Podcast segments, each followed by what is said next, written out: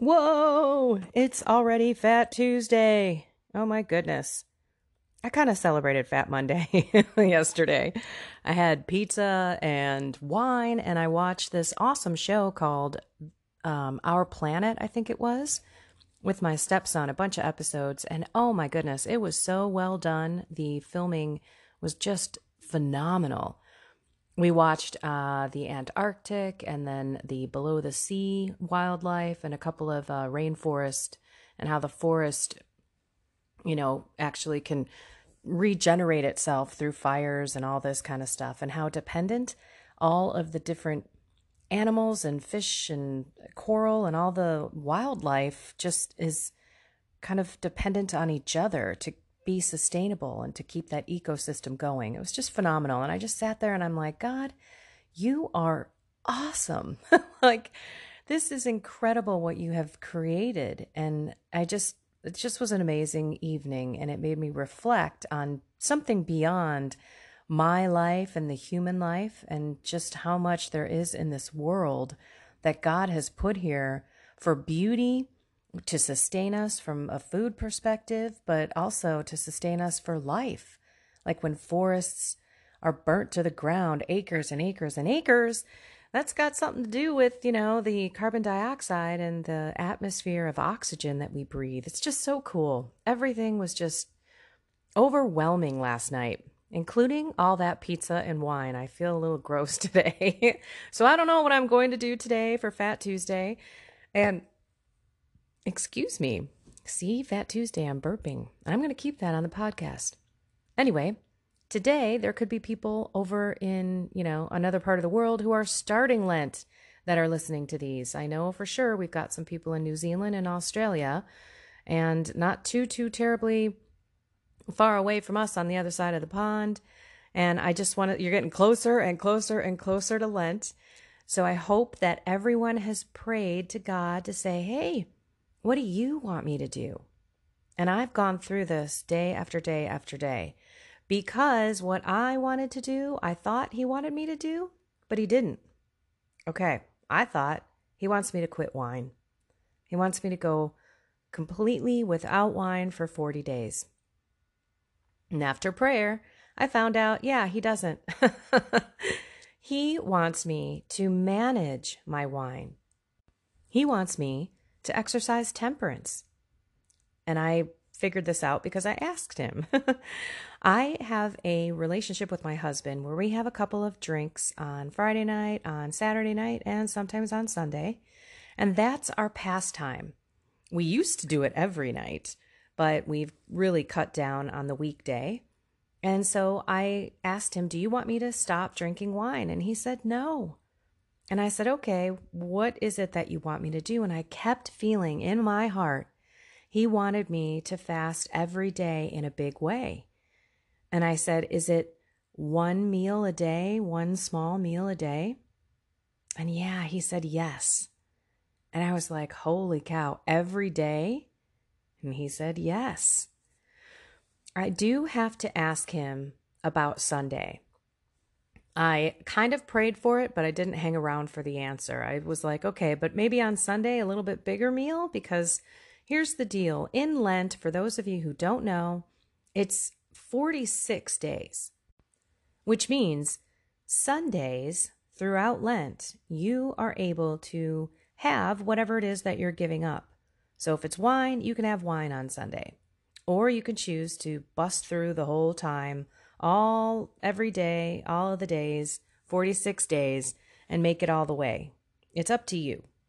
But on Sundays, we are called to celebrate. It's a feast day. We are not supposed to fast. It is the Lord's Day. We're celebrating the resurrection, even in the penitential season of Lent. So I have to find out what he wants me to do on Sundays, but I've pretty much got my answer that every single day, one meal a day. And I know why he is doing this. He needs me to be in constant prayer with him all day, every day. Because guess what? Lent is crazy for me. First of all, when I am home, I'm not sure if my husband will be here. He may be traveling. So there could be days where I'm on my own and I don't have to make dinner, and that's okay. Then there are days when I'm traveling, I'm at the airport, I'm having dinners or breakfasts, prayer breakfasts even, or lunches with people that I'm speaking to. And there are people's places that I'm staying at and other things that go on that are very not regular, right? It's there's nothing regular about the Lenten season for me. And then, of course, you've got weekends where I'm at home with the whole family and cooking and that type of stuff. So it's going to be a daily, daily grabbing God's hand and saying, okay, Lord, first of all, help me get through this. I mean, I don't know about you, but I don't eat all day, every day, but one of the struggles I'm going to have is every morning I love my coffee and cream. So if I start with coffee and cream, then that's going to be my my meal, right? I'm going to have to make breakfast and then not eat for the rest of the day. So is it going to be coffee with no cream and then wait until dinner? Or will it be, you know, my first few cups will just be black, and then later on in the morning I'll have, you know, coffee with cream and then a lunch? I mean, this is going to be insane. And I feel that God is all about exactly that. Every day should be a day that you take my hand and live every moment with me, offering up my pain, my hunger pangs, my confusion on when I'm, what I'm supposed to do, what today, and praying my way through it with him. This is what I feel I am being called to. Everybody else is being called to something else. I'm also being called to get up. Get up every day and make sure that you start your day with prayer with me. I'm super good on the weekdays, super good with it.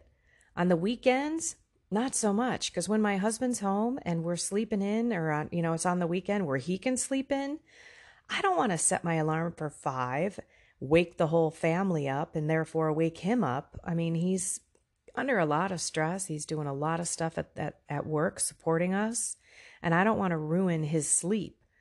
So I did. I prayed on that. I said, do you want me to get up at five every morning? And he didn't say yes, but I know that he's challenging me to get up and pray before Mass, because on s- Saturdays and Sundays, I pray after Mass. So I don't do my prep kind of reading. I do read. I'll, I'll listen to the readings on the way to church sometimes, which isn't cool. I don't contemplate it, or I think he's calling me maybe to read and do some Lectio Divina before the day, right? So do it the night before so that I'm not just kind of rolling into church and it's all fresh and I haven't kind of meditated on any of it. But I know that God's calling you to something as well. And remember, fasting without prayer is just a diet. You must deepen your spiritual life with God, some way, shape, or form. Perhaps maybe it's ensuring that you pray while you fast. When you're having that struggle, or when that temptation comes to have that, whatever it is that you've decided to abstain from. And I hope that all of you are doing something with food and drink, that it's not just abstaining from, excuse me, Facebook or social media, or, you know, your favorite Netflix show or something like that. That's always good too. Add that in addition, but try to go for something on the food and drink side of the house.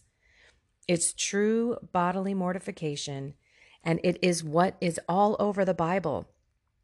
God, Moses, I should say Jesus, who is God, yes, we know, but Jesus, Moses, there's so many out there. Daniel's fast, right? He just basically ate vegetables. It's it's really uh, important to abstain from food and or drink. Okay, enough. I'm not preaching here. I'm really not. And that is where I go next, because let's not be boastful or brag about how we're doing this Lent. Let's Let's keep it just like God wants us to keep it, right? Go pray in the room with the door closed. You know, just keep it between you and me. Get out there and shower. Don't be mopey. Don't be whining and complaining, and let everybody know how much you're sacrificing and what you're doing, because that's not what it's about. This is between you and God. This is your sacrifice, your love for Him. And every moment that you struggle and you suffer, pray to God and say, Lord, I love you so much. I remember exactly what you went through for the love of me. You hung on the cross for three hours in the most brutal pain, suffocating, after being beaten by five thousand four hundred eighty bloody blows, wounds, cuts, gashes, gorges in your body. You went through dragging that ridiculous heavy cross for so long up to that hill on Calvary, the scourging, all of that you did because you love me. I can do this because I love you. All right, everyone. Enjoy your Fat Tuesday. Do whatever it is that you got to get out of your system. And you know what? Do that for the love of God too. Because this is put into the church for a reason. On the feast days, we're supposed to feast. On the fast days, we're supposed to fast. Um, it's it's made for a reason. It's funny. I was talking, I'm going to add one more thing. I was talking to my spiritual director, and he said, you know, a lot of people are out there dieting and doing all these things, trying this diet and that diet. And he said, I wonder if everybody lived their life and conformed their life to the church, what we all might be like. Meaning, you fast on the fast days, you feast on the feast days, and you do what the church tells you to do every day. It was an interesting concept. I have not adopted that in my life, but it was a, it was a eye-opener to me. I was like, that's that's interesting, thinking about that here. But I'm definitely, through these days of Lent, going to offer it in love and going to be joyful to the world about it. And I'm going to pay attention to how my spiritual life is, what my prayer life is, is, is like, and what my whole day is like as I constantly scream to God to get me through every moment. It's going to be hard. Like I said, I don't eat all day every day, but, you know, I eat twice a day, probably, you know, so, and one smaller meal once a day is going to be, it's going to be interesting. All righty, everyone. I love you so much. Go out there and be the light. God bless you. Hello, I'm Kendra Von Esch, and you are listening to my ten minute daily podcast, Reality Reflections. I bought into what this world said would make me happy. Money, prestige, power. And hey, if it feels good, do it, because life is stressful, so party hard. Do whatever makes you happy. But that didn't quite work out, because I felt even more insecure, full of fear, shame, and anxiety, and never, ever good enough. Then God found me and flipped my reality upside down and transformed my life. And I want this for everyone. So I left my executive career to help others find true acceptance, supernatural peace, joy, and love that only comes from a relationship with God. Here is my reality reflection for today.